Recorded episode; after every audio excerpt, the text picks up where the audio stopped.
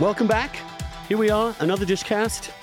Another really great guest, I think, this week. I just want to thank you all for your continued support of this little outfit. We're now at almost 21,000 paid subscribers and just shy of 160,000 all subscribers, which is a, a record in both numbers. We are super psyched to have so many people attracted to and helping and supporting the site. And I want to just thank you all who are doing it. Can't thank you enough. You're the reason we're doing this. And if you are enjoying these podcasts and reading the weekly edition, haven't actually ponied up, this is also an opportunity to do it, please. Coming up of the many podcasts you have in store for you, the amazing poet, Christian theologian in some ways, Christian Wiman, on despair, Christianity, and a very tough medical diagnosis.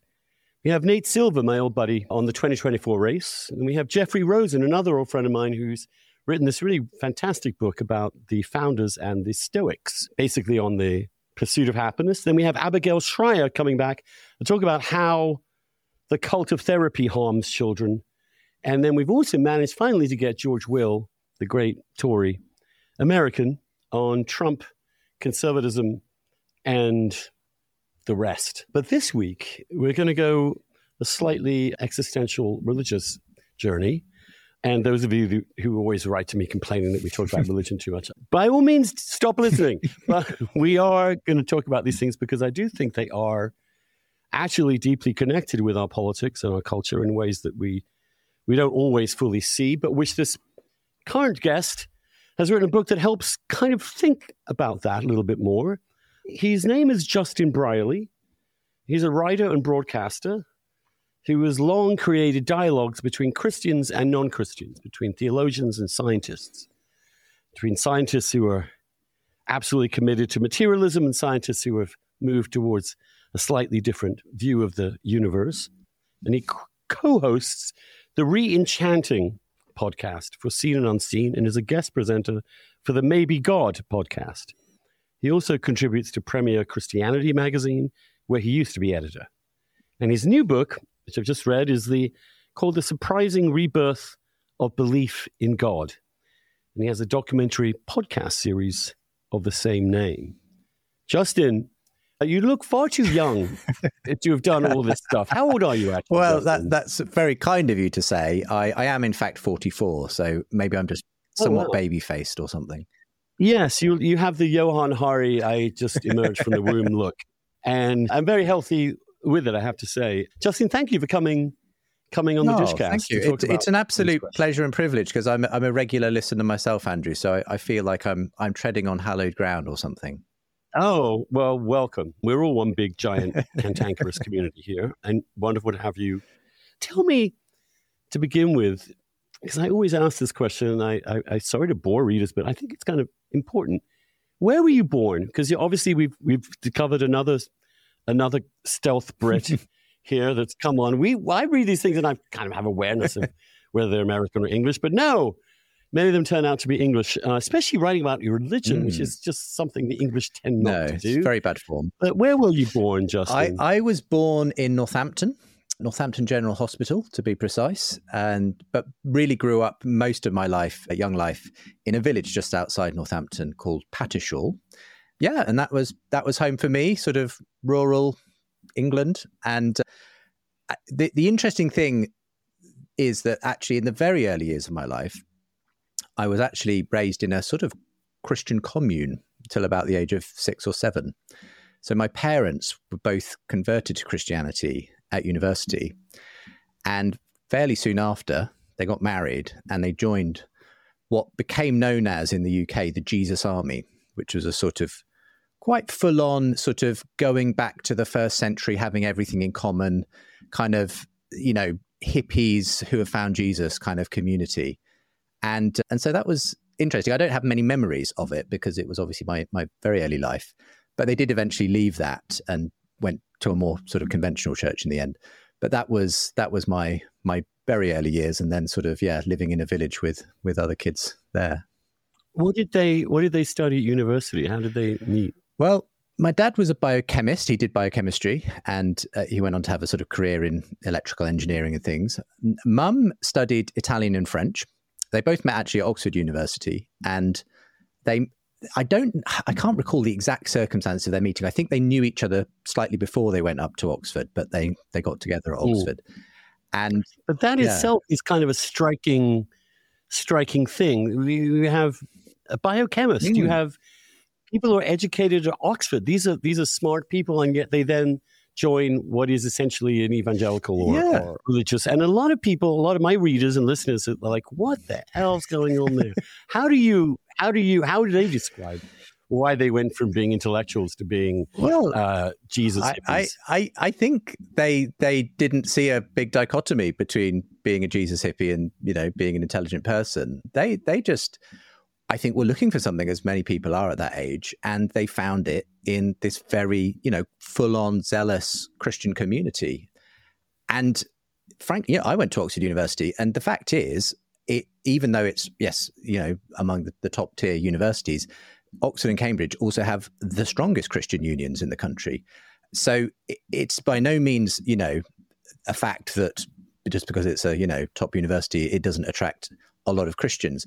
So, so it's interesting because I think people often assume that, but actually, th- there's actually a lot of churches, a lot of Christians in in those universities.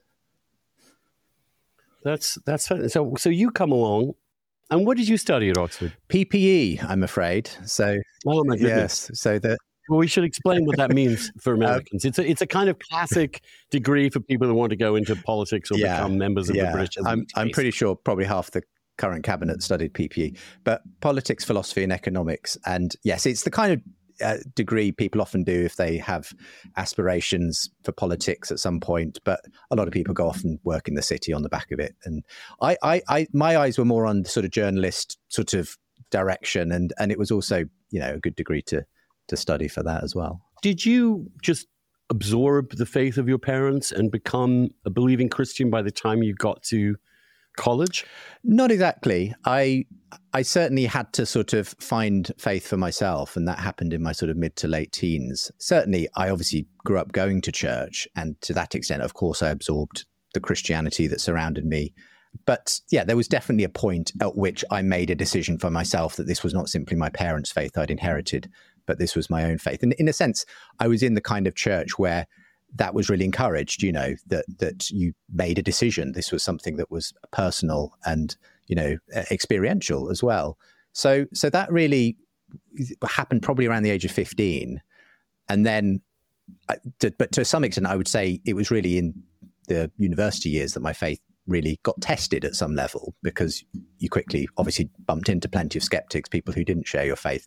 So that was the point at which I started to probably mature and question it. And, and if I had a crisis of faith, it was probably in those years, actually, interestingly, at university when I had to sort of face some difficult questions and look for some answers. So so that was the process by which I kind of made the faith my own in that way.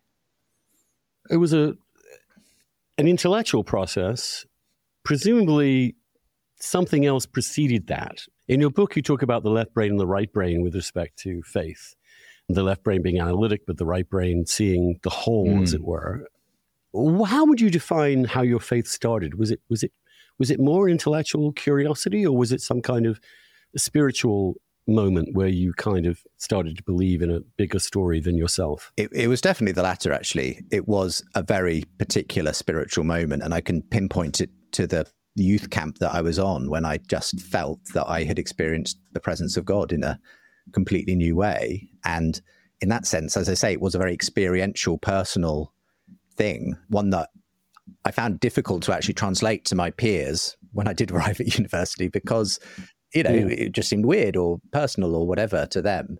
So I, I definitely my my left brain sort of had to catch up with with the right brain in that sense because right. I immediately started to encounter all the typical questions you will encounter once you've made a commitment on the basis of a sort of an experience.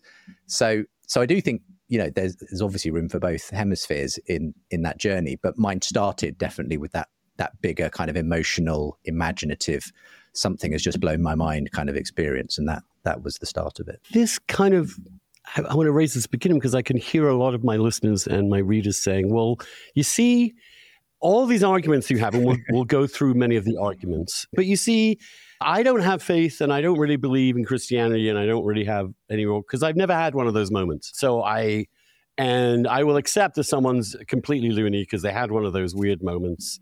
But for me, a grown up, intelligent, rational person, it hasn't happened. I think in your book, you, you quote Douglas Murray at one point saying, I need to hear a voice. Mm. And he hadn't heard mm. a hmm. voice. Did you hear a voice? I didn't hear a voice, no. So I, I, don't know whether my experience would satisfy Douglas Murray or not. But the I, I, suppose my answer to that, and I fully get that. And to, to, be honest, it was kind of a problem for me, as I say, because it, it was like, how can I communicate this to anyone else if they haven't had my experience? You know, I, I guess I just learned that different people find God in different ways. And certainly my experience is not necessarily the norm. My wife is a Christian, but she didn't have this sort of road to Damascus kind of moment. She just says it was a sort of gradual dawning awareness of God for her growing up. But we've arrived at the same destination. And, you know, C.S. Lewis has a famous uh, story about, you know, whether someone travels from Paris to Berlin by train and goes on the daytime train and knows exactly when they cross the border, or someone goes on the sleeper and doesn't know at what time they cross the border. The point is, you've both arrived at the same destination. And that can happen certainly at an intellectual level for people who are more wired that way. And I, I would say I am wired that way. It's just that the way it began was was kind of actually quite this this experiential thing. But that's in a sense, as I say, that's why I think I had to quickly get up to speed with the the more intellectual side of Christianity because that, that wasn't really majored on, if I'm honest, at the church I grew up in. But I quickly discovered all these apologists like C.S. Lewis and others who who helped me to kind of then frame this experience in something that made sense of the the wider world and people's objections and so on. Can you actually tell us about that moment? The person I'm most thinking of when you talk about this, a, a blinding moment, and then a really engaged effort to understand the consequences and and is Pascal, mm. who this brilliant mathematician, this scientist, this person who really was one of the greatest minds of his era, to suddenly have a religious epiphany around which he then attempted to explain the world in his in his unpublished, actually, but brilliant pensée. Mm.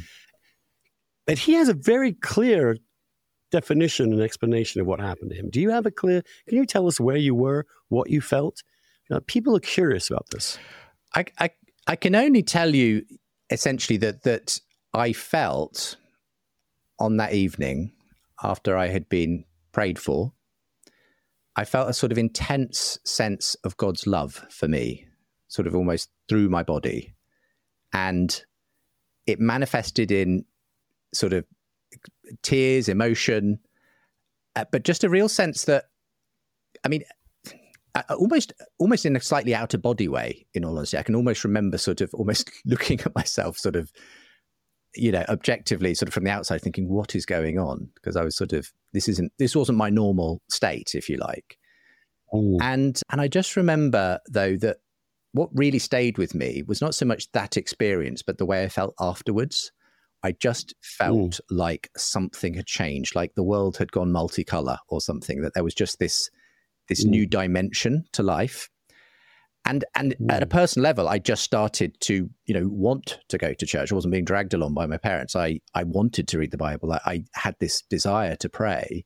Now, I'm not saying that all of that remained, you know, as you know, in the forefront immediately, but th- there was that sense of just in the following few days, there was just, I just do remember this very intense sense that something had really changed. And other people mentioned it and noticed it, you know. So so that was the experience I had. I I wasn't exactly looking for that precise experience, but that, that's the one that came to me. And I wouldn't say that that experience can feed a spiritual life forever. You know, you need more than just an experience at one moment to sort of sustain a Christian faith. But it certainly was the thing that that got it going. I would say. But then, as I say, lots of other things had to be had to come in as well to to make sense of my experience in the light of all the other things that were going to happen around me. You're also an educated, highly educated person in late 20th century Britain. The entire culture is moving against you. that that the and as as the last 25 30 years we've seen really a remarkable decline even in the United States which is was one of the holdouts mm. in terms of religious observance, in a collapse in Christian belief, or at least explicitly Christian belief, and certainly church going. What's it like to kind of cut directly against the grain of your culture and your society and your generation in a way, for whom these things seemed like an artifact of the ancient past that they had no idea about or understanding of. Uh, did that make you more or less confident in your faith? I mean, initially, I, you know, I was still in my teens when this happened. So, so to some extent, I, well, I was. The uh, yeah, absolutely. Worst. But I was battling all the normal things teenagers, you know, have to contend with as well. And there are all kinds of things that can make you feel weird or stick out when when you're a teenager and mine happened to be my my zealous christian faith but the i suppose i i i, I genuinely obviously had a christian community I, I had other people around me my age i think that helped enormously who shared that faith and that that kind of helps you to to get through that when you obviously feel like a lot of the things you believe or your values are sort of not shared by your peers in that way.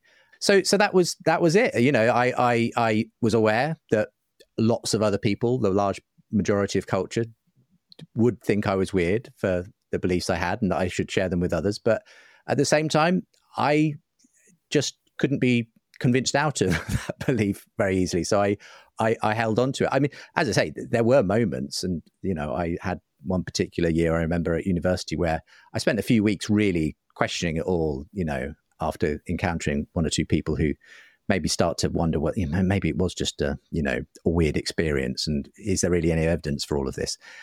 As I say, those moments come and go. Sometimes, certainly, I was on this journey where I was starting to to put the pieces together more at an intellectual level, but yeah, I, I, I can't say I was sort of I felt massively pressurized to sort of surrender my Christian faith or anything like that. I think I think probably that that happened a bit more later on when the new atheist phase really kicked off in the early 2000s. Right. And it felt a bit more like right. you you were regarded a bit more as as some kind of ridiculous fairy tale believing person if you claimed belief in God. That that sort of dynamic wasn't quite at that point in the sort of late 90s when I came to faith. No, there was a kind of sort of passive secularism. People just stopped believing, mm. stopped mm. going. And then in the 21st century, probably, you know, occasioned by the emergence of fundamentalist and violent Islam, mm. there was this massive, sudden, real hostility to religion in the public square. We're talking about the new atheists. They're friends of mine my old friend Hitch, God bless him, uh, and oh, he would hate me saying that, but anyway, uh, I don't care. And Sam Harris, my friend yeah. Sam, and and then Richard Dawkins, the most unpleasant person, at least from a distance one could imagine. But nonetheless, the energy was with atheism, mm, right? Mm. So, so and and yet that does seem to have petered out to some extent. What what do you think killed new atheism? At least what what killed its its momentum? I, I think a few things. I, I think firstly, it started to take on an almost quasi religious aspect to it. it. Some of the proponents of it began to look quite dogmatic, you know, and, and arguably those those four people you mentioned, the so-called four horsemen of the new atheism, started to act almost in people's minds, at least, as the, as the sort of high priests of this this new new atheist cult. They were the sacred texts, these best-selling anti-God books they'd all written, and they had, you know, these gatherings to worship the awe and majesty of science, and and it above all, though, I think it was the fact they had a materialist creed, a sort of orthodoxy that if you went against, you would be cast out. And certain of their friends were rounded upon, you know, when the atheist philosopher Thomas Nagel published a book called Mind and Cosmos, just simply asking, well, maybe there's some kind of purpose in the universe. Not, not God, but, you know, some kind of purpose. He absolutely got rounded upon by. So there, it felt like there was this quite zealous nature to to some of it. And, and I think people started to tire a little bit of the kind of fundamentalist aspect almost of of new atheism itself. So, so, so, new atheism couldn't escape religion, is what you were yeah, saying. Absolutely, really. the, the, impulse to have meaning overwhelmed the desire for there to be no meaning. I, I think so. Uh, uh in the sense, I just think that it, it's very difficult to actually squash religion out of people, and and I think the new atheists thought they could do that. I think there was almost a naive optimism that we could have a sort of future purely ruled by reason and science alone. But the fact is, and, and this is the, the second aspect of what I think killed new atheism, people kind of need more than just a negative to live by. So just saying God doesn't exist isn't enough for people. And the problem was that once they'd all agreed that God didn't exist and religion was bad for you, people then started to try to suggest ways in which life could be lived better under this atheist banner. But the problem was they couldn't then agree on on what that should look like, and so you had a big split in the new atheism between those who were advocating for atheism plus, which was this sort of atheism plus a commitment to the social justice movements, you know, gender, feminism, LGBT rights, and so on, and those who went in the other direction said this is ridiculous. We we don't want any you know political ideologies messing up our common sense oasis of reason. And and so you know the folk who went off in the atheism plus direction started having battles with you know the the richard dawkins who kind of went in the opposite direction. And that really was what meant the whole movement started to unravel internally because the, the battles they ended up having internally were far worse than any of the stuff they chucked at, at christians so so that i think was one of the key factors as well that led to it sort of petering out because it it, it just became very internally broken in that way. Does that mean that in some ways humans are wired for meaning? There have been some, you know, interesting theories evolutionarily about this. How how humans that existed in hunter-gatherer tribes with strong religious observations or religious convictions tended to be more cohesive, tended to do better when they fought enemies because they had, and also had a better way of enforcing morality because you had this external mm. God looking at you, even when the tribal leader was not looking at you. So you felt you had to do certain things for the interests of the tribe because God would punish you otherwise. And therefore, over hundreds of thousands of years, this need for humans having developed intelligence to have some meaning behind that intelligence seemed to be be, be a very hard thing to eradicate mm. from the human mm. soul, the human mind. Yeah, and, and I'm kind of surprised in a sense that that a biologist of, of Dawkins' standing wouldn't have seen that in a way, because the the problem was that I think he obviously saw religion as a sort of evolutionary byproduct, but he didn't see it as uh, an ad- advantageous one. He saw it as a sort of mind virus, a sort of unfortunate, you know, misfiring of the evolutionary process.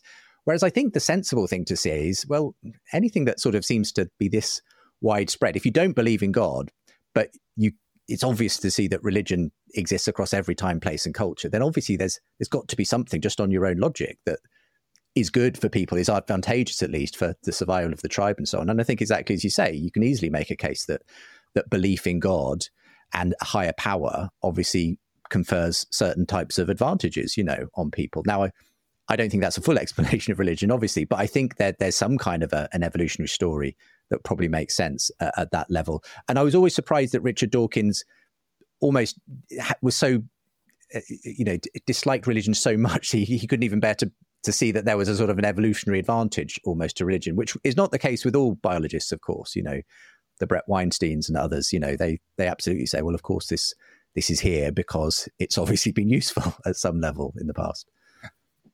I think when I think of Hitch, for example, peace be upon him, he he was really an anti-clericalist. He he also had some deep Protestant hostility to Catholicism, in in, in the very English sense. He hated superstition, popery, and hypocrisy, and and then he turned it all into you. Any any religious person is simply obeying a totalitarian state. But when it came to an individual like me, with a friend of his, who refused to give up. Although at one point he declared I had lost my faith. He was very excited about it. This is because I couldn't go to church for a while after the sex abuse stuff yeah. started happening, and I just I just needed some mm, time mm. to come to grips with my feelings about the institution, which, and I'll tell you, I'll I'll mm. tell you, I'm just while we're talking about this, I, that that there comes a point at which you're like, this institution is rotten. Why am I still in it? Mm-hmm why am I still giving it any sort of legitimacy or credibility in my own in my own parish? The head of the parish had been abusing people wow. for years. And when he was literally the first one to be the first cardinal ever to be defrocked, I'm talking about McCarrick mm. here, who was my uh, the, the, Archbishop in Washington. There was no mention of it, no dis, no hmm. discussion mm. of it, hmm. no no not even no culpability really expressed from the pulpit. I was so angry, mm. Justin. But I, I kept, I came back because I could make a distinction between, I mean, some people would say, well, this is so easy, isn't it? But it, it isn't. I can make a distinction between the institution and human beings and the faith they're attempting mm. to propagate and sustain and understand that my the faith itself will tell us these people are going to fail. Yeah. These people are, you know, one of the most salient lessons I was taught as a kid in Catholic school was that the first Pope, St. Peter, denied he even knew Jesus three times at the most important night of Jesus' life and death. Yeah. So, why would you expect anything more yes.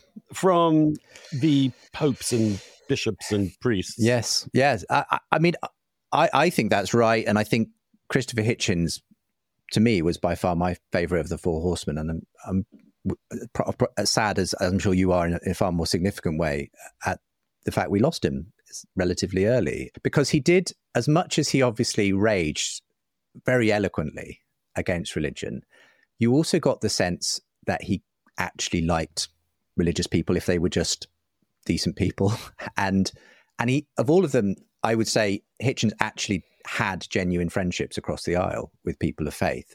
I know that, for instance, Francis Collins, you know, well known geneticist and head of the Human Genome Project, who's a committed Christian, ended up having a very friendly relationship with Hitchens. Indeed, was was helpful in analysing the cancer that he developed and and extending his life with some genomic analysis and so on.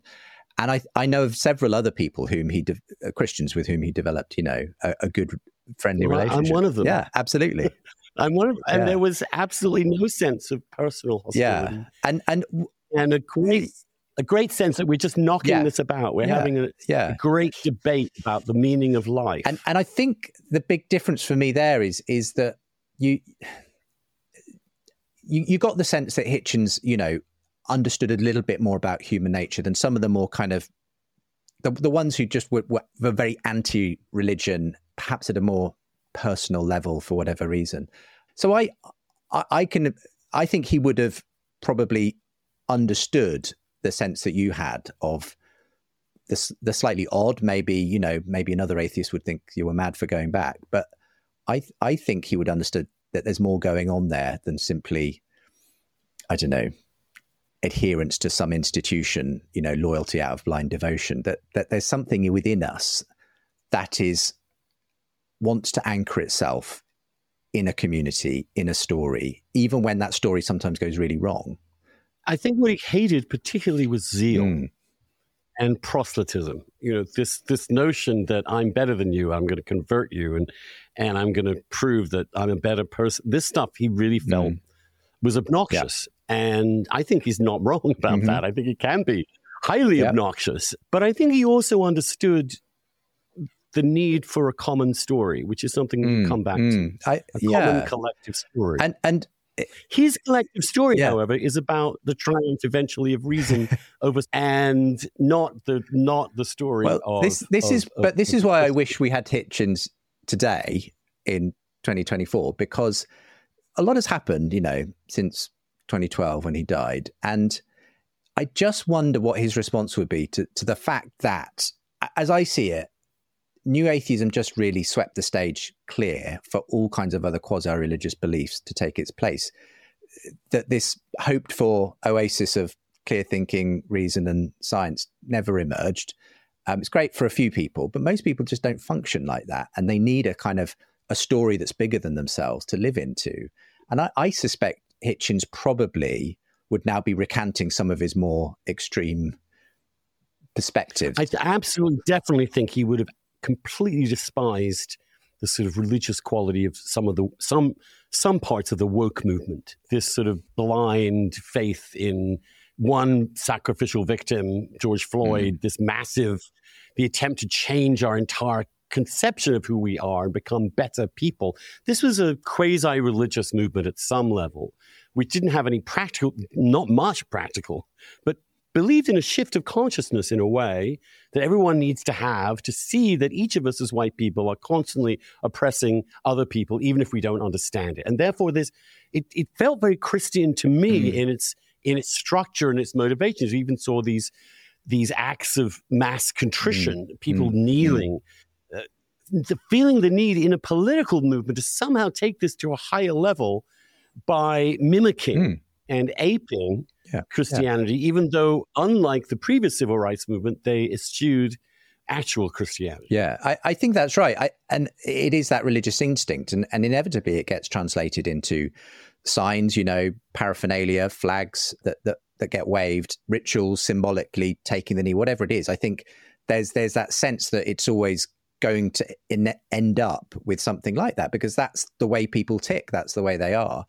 And equally, you know, with your heretics, you know, just as the new atheists had their heretics, you know, arguably the progressive woke ideologies and so on have theirs in J.K. Rowling or whoever it is. And so that there's that natural tendency to get religious, even among people who wouldn't think that what they're doing is is religious. I mean, the other interesting thing is is that you know, in an odd way, a lot of the progressive woke ideology stuff is kind of is a version of Christianity. It's just a version of Christian eh, Christianity that focuses on one particular thing, whether it be equality or, or whatever, but sort of misses out all the other virtues and the things that kind of go into a, a whole worldview that me, make sure that a singular focus on one thing doesn't derail the whole project. And I think that's the problem because we live in a basically, if you don't also have grace alongside your need for purity, then you you develop all the worst aspects of religion and not not the best. And then you can also see the cult of Trump. You can see a political party really become fixated on an individual human being who will mm. alone somehow transform their lives and their country into something that it once was this is this is not a rational weighing of arguments. It is it is a surrender in some ways, and of course, it's correlated with evangelical Christianity, mm. as if people have trans sort of shifted their previous allegiance to the pastor into some political allegiance, which of course would have horrified previous generations mm. of evangelicals mm. who were extraordinarily suspicious of of conflating religion and politics. But now it is it's what I call Christianism. It's a kind of it's a kind of politics that has a kind of religious yeah. fundamentalism driving it. Yeah, absolutely. And and I find that in a way more worrying than the sort of secular versions of, of religion, if you like, because this is, in my view, simply an idolatrous form of religion. It's it's swapped the thing that people should be, you know, gathering this around. This is the best argument I use. I dated someone like before my husband who was who's super atheist, mm. like mm. really super atheist. And we were in the early 2000s and very dogmatic about it. Brilliant, brilliant dude. And, but I remember once thinking, I got, I got him to think about it differently. I said, well, look, if you, if, if, if religion is going to happen anyway, why not have the religion that has been tested for 2000 years rather than an instant one in these woke people or a crazy thing as in or let's say new age mm, or crystals mm. or or reincarnation or or yoga, all these other insane, not insane, but large numbers of pseudo religious, semi religious, spiritual movements. I said, Andy, because that was his name, Andy, you, you, I know you can't stand these people, but don't you realize that basically the old school religion is probably better off if you're going to have to have some kind of religion than these crazy people? Yeah, that, I, I, think I think I'd agree with that. I, have even heard Richard Dawkins assent grudgingly to something like that as well. He, he had a conversation recently with Peter Boghossian, I think, where I think Peter Boghossian has very much gone on this this sort of view uh, as himself a kind of former new atheist, saying, "Well, it turns out I was wrong. You can't persuade people out of being religious; they'll just turn to another form of religion." And and he said to Dawkins, maybe given that religiosity is just baked in, we're better off with something like Christian faith than other things. And and Dawkins was, you know, was had enough grace to say, yeah, well, maybe you're right. Maybe you know we we shouldn't fight so hard against at least the, the more moderate, better forms of religion that do seem to benefit the world. He, he particularly had in mind the case of Ayaan Hirsi Ali, who I'm, I'm sure you're familiar with this recent embrace of Christianity that she announced, having been part of that new atheist cadre of speakers and writers back in the early 2000s. And, and the fact that she seemed to partly put her conversion down to the fact that she just doesn't see secular atheist materialism as as a strong enough force to fight what she sees as the great threats of things like you know fundamentalist Islam and so on. And and so there's almost a better the devil you know kind of attitude, I think, among some atheists now. Given that we've got religion, well, let's have the better forms of religion than than the worst forms of religion. Among some people, there was also, and let's talk about Tom Holland in this respect, who, being non-religious people looking at history, suddenly looked at ancient history, modern history, and noticed something that kind of had been somewhat obscured, which was that the values of the ancient world, if you study Roman or Greek society, the, the, the core of Western civilization in a way, is actually very different world than the one we live in. So the question is, you know, a world that accepted the permanence of slavery, a world that regarded women as incredibly subservient, a world that saw the loss of human life as a completely natural phenomenon that, that would murder large numbers of people and really not think less of it, that would slaughter people in public, that would put people up on crosses. I mean, the kind of abuse of cruelty. I mean, this is one of the things I actually said about Game of Thrones that I loved about Game of Thrones because it was it was an insight into medieval Europe mm. If Christianity hadn't happened. In other words, there's nothing but power, nothing but cynicism, nothing but murder, nothing but sex, nothing but gratification. And none of these, these, these ameliorating factors that Christianity brought into the world. If you, I mean, one of the things that I've said to my atheist friends in trying to describe the impact of Jesus was simply, simply that he changed, he changed human consciousness forever. Mm-hmm. And that's putting it in sort of non religious terms. Mm-hmm non spiritual terms, but it is saying that, that the Gospels and this character, this person, articulated a view of humankind that was genuinely new, genuinely revolutionary, and has never really been defeated in terms of its logic. And in fact, exists now much more than we understand oh, yeah. in the structures yeah. and societies that we have. Now, unpack yeah. that. Well, unpack well Tom Holland us. has been brilliant at unpacking this himself, you know, as a essentially secular historian who researched the Roman and Greek world and wrote best-selling books, and now obviously co-hosts a, a very popular history podcast. And and he's told me on, on a number of occasions when I've spoken to him about the way in which he just started to realize in the course of that research, as you say, just how alien the values of the Greco-Roman world were to his own. He he found it at one level, uh, you know, quite glamorous and interesting, you know, compared to you know as he when he was a child, you know, Caesar was far more interesting than Jesus was, but at the same time, he started to realize that the fact that, yes, slavery was just a de facto part of the economy, that people could be bought and sold as property, that there were basically people could be sexual property. You know, a, a Roman male basically had an absolute right to have sex with anyone who was his inferior there was, you know, the, the the the, the, in our kind of eyes now, the callous way people would treat newborns, you know, leaving them out to die if they were simply unwanted, the value of women's lives and everything else you've mentioned. And we, I think, and the real point he's making is that we're blind in the West to just how much our values have actually been shaped by the Christian revolution, because that's the reason we now believe in human rights, equality, dignity, value, progress, freedom. He said, none of those things kind of just come out of the ether. You know, they're not some sort of common sense principles that you eventually get round to developing. They're a very unique set of beliefs. And and they weren't there in the Greco-Roman world, and they're still not there in many other cultures around the world.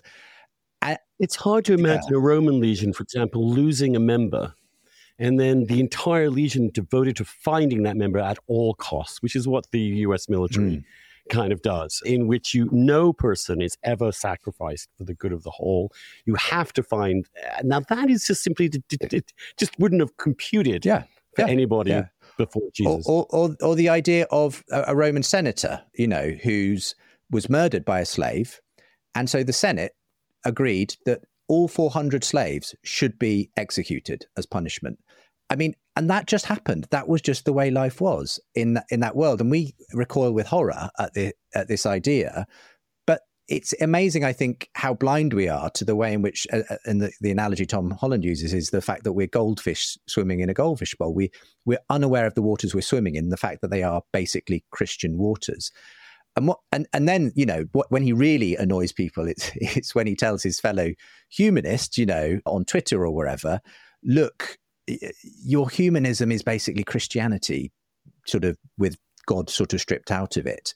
You you didn't get this from anywhere else. Sorry, and and he's basically just pointing out that we still are running on a kind of a number of theological assumptions in our culture, even though we've kind of somehow convinced ourselves that they actually just come out of science and reason. And and he just says it's manifestly not true. And and you know he he will describe someone like Richard Dawkins, yes, as an atheist, but a very Christian atheist because his form of atheism is a direct product of the Christian culture, which allows him to be an atheist. And you know, I, have just been editing a an edition of my podcast, you know, which in, bit of it includes Dawkins railing against the Old Testament God, and and yeah, fine, he can rail against the Old Testament God, and there's lots of bits of the Old Testament I'm I, am i am kind of struggle with, but he does it because of the morality the Bible actually gave him. That's the irony of the thing. He, he it's because of his belief in justice and equality and human dignity that is actually what came out of the Bible that he can then go and critique those passages. So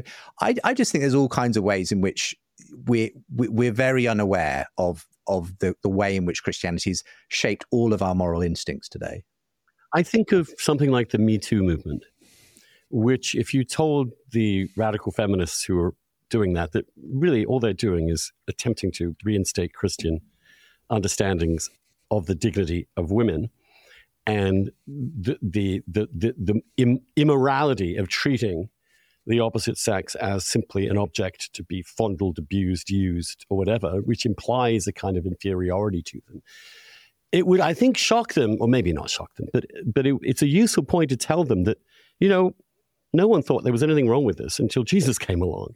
That some of the things that you think are oppressive, like the monogamous model of marriage, in which you are you're exclusive to one person for life, is in fact a way to secure and to move away from the way in which women were were abused, treated, and misused mm. for so long by essentially polygamous societies that have been more the norm mm. than the exception. Yeah. And, and, of course, any corrective can can go too far the other way, and you get abuses in the other direction as well. But I think you know one of your former guests, Louise Perry, I think, and her book, "The Case Against the Sexual Revolution," did did I think a very good job of of showing that our more you know promiscuous lives and attitudes in the 21st century west haven't necessarily been good for people. And she comes to surprisingly christian adjacent conclusions just in a kind of socio-evolutionary way about the value of monogamy and chastity it turns out and how that's actually good for both both men and women.